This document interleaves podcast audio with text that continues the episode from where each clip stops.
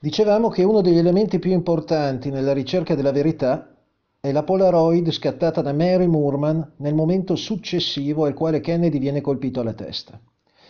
Essa si trova con l'amica Jean Hill sul prato di Elm Street di fronte alla collinetta erbosa, a qualche metro dalla limousine di Kennedy, e fotografa di schiena il presidente che cade verso Jacqueline. È la sola foto che mostri la totalità della collinetta al momento delle fucilate. Bisognerà ottenere, attendere il 1978 e l'inchiesta del Congresso, tuttavia, affinché venga effettuata una prima seria analisi della foto. Disgraziatamente, il gruppo d'inchiesta del Congresso non riesce ad ottenerne che una copia mediocre dell'originale. Nel 1982 due ricercatori indipendenti, Mac e White, riuscendo ad ottenerne una riproduzione fedele, cominciano a studiarla. La storia incredibile di Gordon Arnold, un militare impermesso sulla collinetta erbosa, categorico quanto alla presenza di un tiratore dietro la palizzata, ci ha permesso per la prima volta di avere delle indicazioni precise sul punto dove si poteva trovare il tiratore, spiega White. Abbiamo cominciato a studiare la zona alberata a lato della palizzata. Ignoravamo allora che gli esperti in acustica avessero determinato che uno sparo, almeno uno sparo, era giunto proprio da quel punto. Così trovammo un uomo di fronte, in uniforme da poliziotto, sul punto di sparare a Kennedy. Nell'ingrandimento realizzato dai due texani appaiono nettamente l'attaccatura dei capelli, gli occhi, l'orecchio sinistro e le guance. Solo la bocca e il collo sono coperti da un flash, lo sparo. Si vede anche sulla spalla sinistra la forma di, una, di uno stemma circolare, quello della polizia di Dallas. Volendo sottomettere la propria scoperta ad esperti di primo livello, i due ricercatori si recano al Massachusetts Institute of Technology. Là hanno analizzato la foto con mezzi molto più sofisticati dei nostri, dice White. La loro conclusione è stata che la Polaroid della Moorman mostra un uomo che sta sparando con un fucile. L'indomani il direttore del Massachusetts Institute of Technology ci ha chiesto di restituire la totalità del materiale proveniente dai suoi laboratori. Ha rifiutato di spiegarci perché ed ha solamente precisato che la sua università non avrebbe mai più collaborato con noi. E vi sono un numero notevole di testimonianze che suffragano ciò che si vede nella foto. Zapruder ha dichiarato di aver udito almeno un colpo provenire dalla sua destra. Lee Bowers ha visto il fumo e subito dopo un uomo in uniforme. Dozzine di testimoni che hanno corso sulla collinetta subito dopo gli spari hanno dichiarato di aver trovato nel parcheggio dietro la palizzata e gli alberi degli impiegati delle ferrovie e dei poliziotti. Ma c'è anche la testimonianza di tre ufficiali di polizia, Hudson, Weitzman e Smith, i quali hanno dichiarato di aver visto poliziotti di Dallas dietro la collinetta, quando ufficialmente nessun poliziotto avrebbe dovuto essere in tale zona. Ma la testimonianza della Moorman e della sua Polaroid viene corroborata dall'amica Jean Hill, la quale prese un'altra foto, una ventina di secondi prima del colpo fatale. Sullo sfondo della foto si vede chiaramente il Texas School Book Depository Building, ma nessuno ha visto questa foto perché fu consegnata a uno sceriffo che la diede al servizio segreto, la quale la fece sparire. Mary Matchmore cattura i secondi della fucilata nella parte opposta a Zapruder. Tale film fu requisito dai servizi segreti e alterato. Lo stabilisce nel 73 l'opera, l'opera l'esperto in effetti ottici Moses Weitzman, che scoprì la maggior parte degli effetti trucco del filmato e ne restaurò il negativo, il quale conferma il tiro frontale, con proiezione di materia cerebrale e pezzi d'osso cranico di Kennedy all'indietro. Anche il film di Orville Nix è stato modificato dopo la consegna all'FBI. Impiegato alla sicurezza della sede dei servizi segreti di Dallas, Nix il 22 novembre 63 segue la parata dalla Houston Street, dalla parte opposta alla collinetta. La figlia disse che per cinque mesi l'FBI tenne telecamera e film e la consegnò a pezzi. Il film venne riconsegnato con tagli e modifiche. Nel 78, all'inchiesta del Congresso, l'originale del film fu introvabile.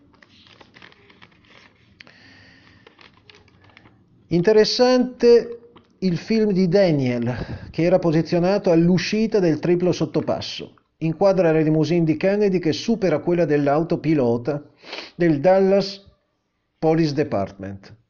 Bill Greer, autista di JFK, ha sempre detto che non sapeva dove fosse il Parkland Hospital e che dovette seguire l'auto civetta bianca della polizia. Questo filmato lo smentisce.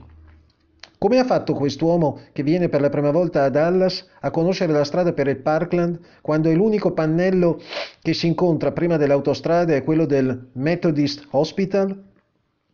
Perché il film di Daniel eh, mostra che l'auto del presidente guidata da Greer supera l'autopilota della polizia. Come appunto se Greer sapesse dove era l'ospedale. Altro aspetto molto allarmante è l'atteggiamento delle guardie del corpo di Kennedy. Nessuno reagisce durante tutto il tempo della sparatoria, l'unico è Clint Hill, guardia del corpo di Jackie mentre per quanto riguarda i guardaspalle di Lyndon Johnson essi sono molto reattivi. Filmati e foto mostrano che hanno aperto le porte del loro veicolo quando ancora sono sulla Houston, prima dell'inizio della sparatoria, come se già sapessero quello che stava per avvenire. E la guardia del corpo di Johnson sull'auto del vicepresidente salta su di lui e lo copre immediatamente dopo la prima fucilata. Per Kennedy nessuno si è mosso. Addirittura Bill Greer, l'autista, ha fermato l'auto in zona tiro e Kellerman al suo fianco non ha fatto nulla tranne guardare verso Kennedy. Entrambi hanno assistito all'esecuzione di Kennedy come fossero catatonici. Poi abbiamo Beverly Oliver, una testimone molto importante perché filmò tutta la sparatoria dal lato della limousine di fronte alla collinetta con la sua nuovissima 8 mm giapponese. Il filmato con la telecamera gli furono requisiti dall'FBI e mai più restituiti. Ella aveva filmato l'orrore della testa di Kennedy che esplode e da una posizione ottimale per vedere gli spari dalla collinetta e la nuca squarciata. Lei nel 1977 viene convocata dal gruppo d'inchiesta del Congresso e racconta l'orrore di quel giorno. Racconta anche che il lunedì successivo andarono a casa sua due agenti FBI e gli requisirono la telecamera.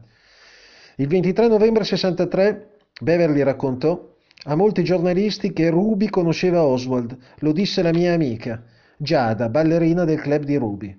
Dopo la morte di Oswald, Giada scomparve. Nessuno la rivide più. È per quello che ho preferito tacere. Disse appunto la Oliver. La Oliver, cantante nel club di Ruby, racconta. Una sera, due settimane circa prima dell'assassinio di Kennedy, Ruby mi presentò Oswald. Mi disse, eccoli Oswald della CIA. Dave Ferri era così spesso al club che credevo fosse il manager o il contabile. C'era anche Roscoe White e quasi tutti i poliziotti di Dallas. Ricordiamo che Roscoe White è il poliziotto di Dallas che eh, ha confessato nel suo diario di essere stato uno degli sparatori della collinetta. Il primo marito della Oliver era un mafioso amico di Ruby, un certo McGann.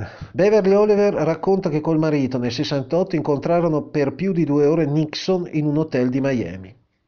La Oliver, grazie al ricercatore Shaw, ha potuto identificare uno degli agenti incontrati il 25 novembre 63 a casa sua. Si tratta di Regis Kennedy, uomo dell'FBI abitualmente in servizio a New Orleans, che durante l'inchiesta del 63 fu incaricato di trovare eventuali legami tra l'attentato del presidente e la mafia. Regis nel suo rapporto sostiene che in Louisiana non c'è la mafia e che il boss Carlos Marcello non è che un modesto commer, commerciante di pomodori. Ed ora passiamo al film di Abram Zapruder. Nel 63 gli studi Disney avevano prodotto Mary Poppins, un film che mescolava film e cartoni animati, quindi la dimostrazione che su una pellicola si poteva già intervenire. Se il film di Zapruder esiste ancora e non è stato fatto sparire è perché non inquadra la collinetta erbosa e quindi gli assassini che spararono di fronte a Kennedy. E in ogni caso uno studio preciso di questi 26 secondi di film pone alcuni interrogativi. Il film inizia mentre le auto stanno svoltando su Elm Street. Si vedono i primi due motociclisti della scorta che svoltano. Normalmente dovrebbe seguire la vettura pilota bianca della polizia di Dallas. Invece l'immagine si interrompe e riprende quando il corteo e la vettura di Kennedy stanno già percorrendo Elm Street verso il triplice sottopasso. La telecamera era caricata con una pellicola nuova, a detta dello stesso Zapruder. E perché allora interrompere il girato, mentre le macchine stavano svoltando sulla Helm. A detta di molti testimoni, il primo sparo s'udì non appena l'auto svoltò sulla Helm. Tra i fotogrammi 144 e 153, mezzo secondo, Betzner, uno spettatore, sembra spostarsi di qualche metro. Un po' più lontano Linda Willis, che in un terzo di secondo effettua un giro di 180 gradi, fatto senza precedenti dal momento che il riflesso umano più rapido, il batter d'occhio, prende un decimo di secondo. Meglio ancora, tra il fotogramma 161 e il 180, cioè un secondo, la stessa Willis fa due passi. Alla stessa maniera, al momento della fucilata, Jackie Kennedy muove il braccio destro in un, dec- in un diciottesimo di secondo. Conclusioni. Movimenti accelerati, certi pezzi di gesti sono spariti. Altra cosa strana. Il pannello che segnala la Stemmons Freeway. Prima intatto,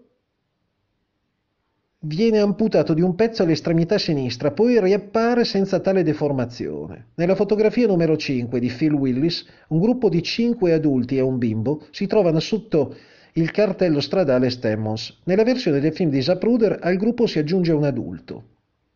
Poi la foto di Mary Moorman dove l'allineamento di Connelly, Jack e JFK non corrisponde alle immagini di Zapruder. Bisogna notare che Allorché Nelly e John Connelly raccontano la fucilata, la loro versione dei fatti e dei gesti all'interno della limousine non va d'accordo con le immagini del film di Zapruder. Diverse volte Connelly ha dichiarato di essersi girato verso sinistra e poi verso la destra del presidente. Se vi sono testimoni che confermano tale movimento, non vi sono immagini che li confermino. La soppressione delle immagini è anche la causa della scomparsa e della riapparizione di Clint Hill che tenta di raggiungere la vettura di Kennedy. Il film di Zapruder, realizzato in 8 mm, viene gonfiato 16, da 16 a 35 mm grazie a un riproduttore ottico, formato che facilita gli interventi di alterazione e camuffamento sui negativi. Il nuovo film viene poi passato immagine per immagine per determinare i pezzi da sopprimere e quelli da alterare. Più copie possono essere fabbricate per facilitarne la manipolazione. La versione alterata viene poi fatta passare di nuovo nel riproduttore ottico per ottenere una copia uguale al formato originale. Insomma, in qualche ora, senza che il suo proprietario se ne renda conto, il film originale è rimpiazzato da un film simile ma modificato. Nel caso di Zapruder, se l'essenziale dell'alterazione è consistita nel sopprimere le immagini compromettenti, c'è anche il fatto che il film è stato rinquadrato. In effetti, una volta che la limousine passa dietro al cartello Stemmons e fino a che non raggiunge il triplice sottopasso, l'immagine dà l'illusione di uno zoom in avanti sul veicolo. Zapruder ha sempre dichiarato di non aver mai fatto una zoomata, avendo filmato l'intera scena con obiettivo fisso. Il riquadramento serve a dissimulare tre elementi. Primo, i motociclisti quasi incollati al veicolo scompaiono. Al momento della fucilata Bobby Ergis è alla sinistra del veicolo all'altezza dello spigolo posteriore. Durante qualche istante il poliziotto è certo di essere stato colpito da un proiettile perché il suo viso e una parte del busto sono ricoperti di sangue e materia organica. In realtà si tratta di materia cerebrale del presidente. Questa è la prova di un tiro frontale. La proiezione della materia cerebrale di frammenti cranici all'indietro è la migliore indicazione di un tiro frontale. Fare sparire i motociclisti del film di Zapruder è tentare di distorcere questo fatto. Secondo, altra ragione del nuovo riquadro, cancellare gli spettatori sulla sinistra della limousine e i loro movimenti disincronizzati, dovuti ai tagli di scena. Terzo, infine si vuole eliminare un punto fondamentale. All'immagine del momento dello sparo fatale non compaiono più i fanali della limousine. In effetti, per qualche secondo, come abbiamo già detto, l'autista Greer ha fermato la limousine su Dili Plaza in piena linea di fuoco.